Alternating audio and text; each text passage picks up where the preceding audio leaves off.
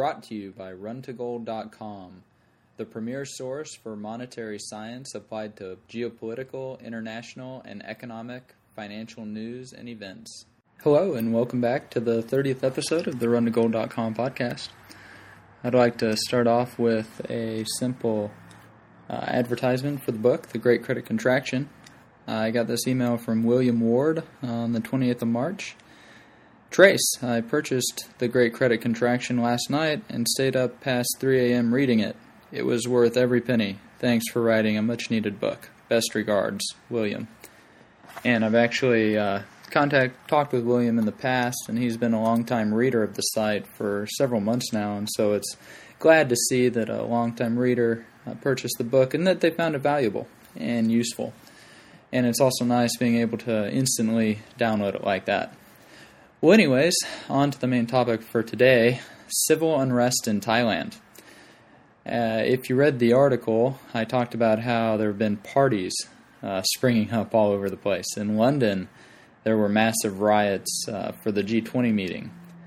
There have been civil unrest in Greece, China, Iceland, Ireland, Canada, and even the United States is having uh, tea parties.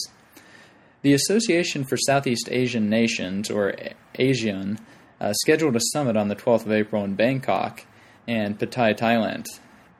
But a lot of protesters showed up and actually forced an evacuation via helicopter out of the hotel that the summit was being held in. Now, this is important because Bangkok is a center for trade in East Asia. And so the geopolitical ramifications of this are are quite uh, severe because a lot of the nations there in Asia might retract some of their dealings with Thailand if they don't feel that things are safe there, if it's not a place, safe place to invest. Because uh, Bangkok and Singapore, uh, they compete for a lot uh, regarding the trade, and Singapore uh, seems to have a lot of, a lot more stability. So the geopolitics that are going on there are very important. I also got a comment from uh, one of the readers, and she's actually half Thai, and had a little bit to say about the CIA actually implementing this revolution against the currently elected Thai government. And this would not be unheard of because uh, the U.S. likes to meddle in uh, foreign policy all over the world. We have military bases in 76% of the countries of the world, and we've implement we, we've installed dictators and over, overthrown elected leaders. The U.S. has, and in many countries, installed Pinochet down in Chile, the military dictatorship in Argentina. Uh, we've got President Saakashvili over in Georgia right now, and you know we're propping him up despite his attempt to attack some of the secessionist movements. And so, really, what we're seeing here is we're seeing a rebelling against uh, the U.S. empire, the global U.S. empire. And the gold price has a lot to do with signaling these warning signs for people.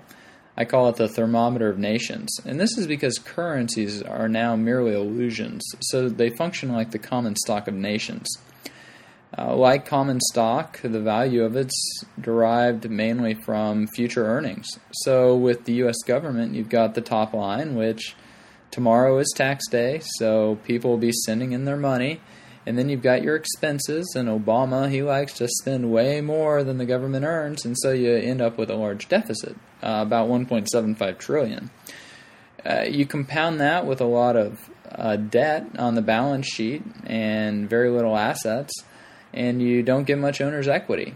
So there's $100 trillion of contingent liabilities, unfunded liabilities to Medicare and Medicaid and things like that with the U.S., and so really the U.S. is trying to maintain an empire abroad and tyranny at home while uh, their share price is sinking.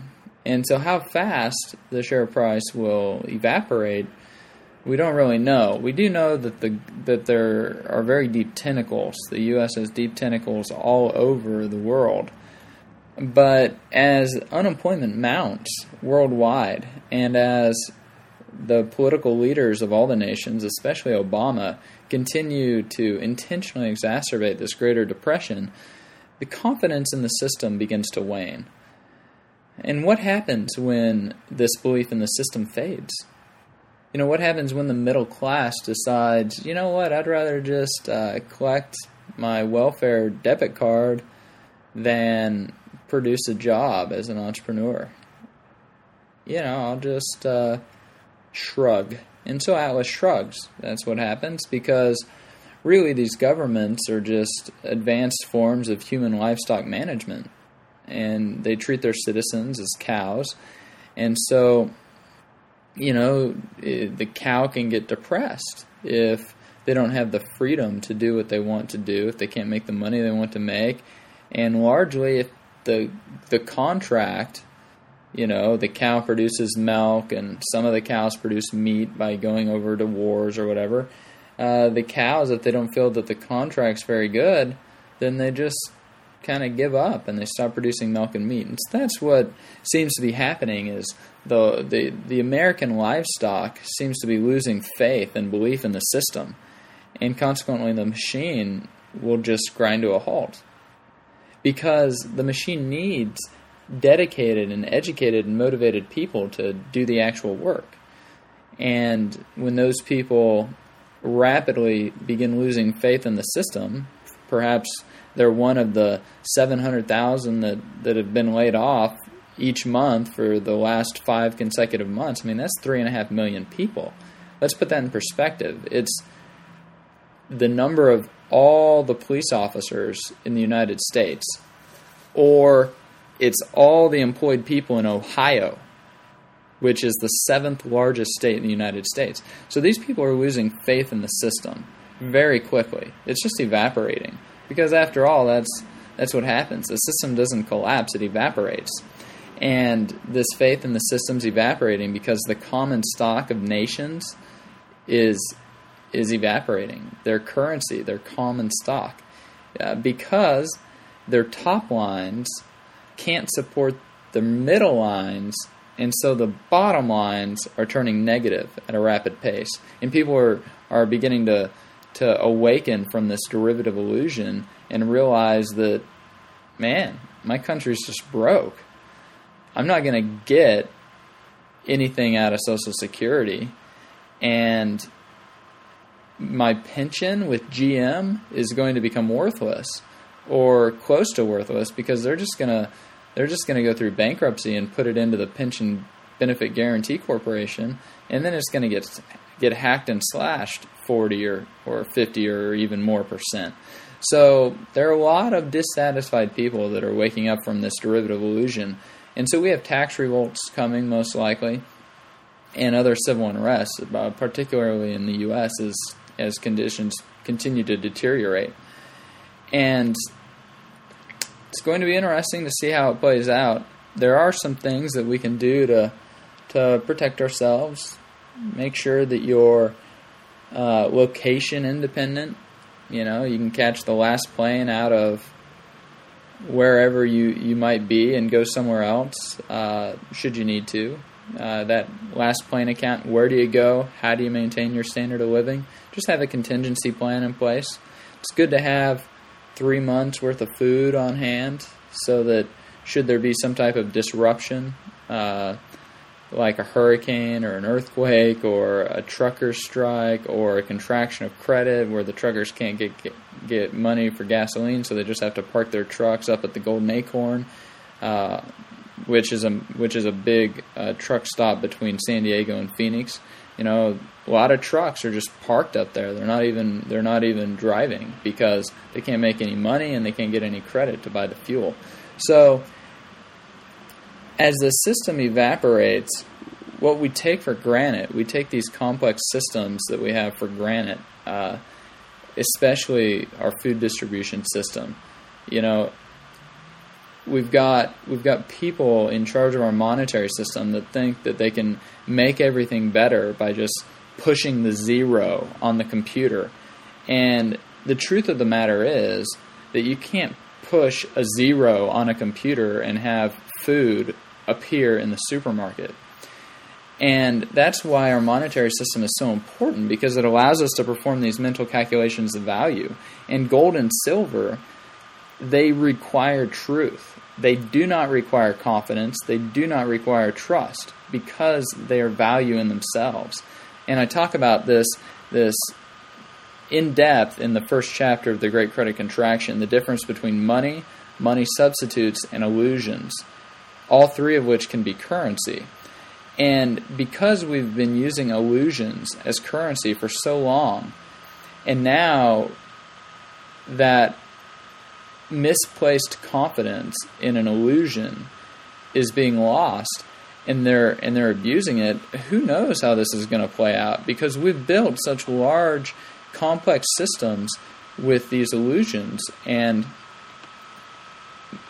and you know when somebody's hungry that's not an illusion when somebody can't get food in the supermarket that's not an illusion and when you've made all your mental calculations of value and all your, your allocations of capital, like buying a, a semi truck, for example, in order to, to move food from the farm to the supermarket, when you perform that calculation of value using an illusion that has no definition, then you can't you can't rationally allocate capital because you can't accurately measure. Uh, by analogy, it would be like a monkey who has to climb a tree to get a banana, and they don't know how many calories the banana yields or how many calories it takes to climb the tree. So when we use an illusion, we can't perform mental calculations of value of how much energy uh, a particular activity yields and how much energy a particular good or service or product uh, gives us. And so we have all these huge complex systems where we haven't even performed these basic calculations to determine whether or not we should even climb and pick and eat the banana. And who knows how this is going to play out. Uh, we just know it's going to be really ugly. And unfortunately, the United States is not very well prepared for this because they they don't go through this on a regular basis like other countries like Argentina or uh, Eastern Europe, Czechoslovakia, you know, places like that. And Iceland right now is right in the midst of it, and it's really bad there. And a third of the people are considering immigrating, but you know, a third of America can't immigrate. That's 130 million people, and where would they go? and so uh, you can't bail out the world. I mean, this this problem is just really large. You can't bail out the world. And you can't rely on your government because all they're going to do is is steal from the productive members of society to bail out the unproductive members of society. So really you have to to figure out what you and your family are going to do to protect yourselves and your assets. And you know, I give some advice on the site, but really you have to you have to take stock of the situation, assess the risk yourself, come up with your own contingency plan, and and hopefully we'll be able to uh, get ourselves through this. But you know, the grasshopper they starve during the winter, so hopefully you can be an ant. Even though the ants are getting punished, I think that we can still uh, order our lives and our our our capital investments and our investments in ways that we can uh, hopefully survive through this. Anyways, that's a little bit about civil unrest and its potential to come to the United States as the system continues to collapse. Uh, and really, it just evaporates because that trust is lost in something which never should have had it to begin with. So I'd encourage you to pick up a copy of the Great Credit Contraction and really get the general mode, roadmap and context for what is going on because this is really, really big and it's only just begun. And I think that you'll be pleasantly surprised with the book and the purchase. Anyways, this has been the 30th episode of the RunToGold.com podcast. Thanks for listening and have a great day. You've been listening to the RunToGold.com podcast, the premier source for applied monetary science on the web.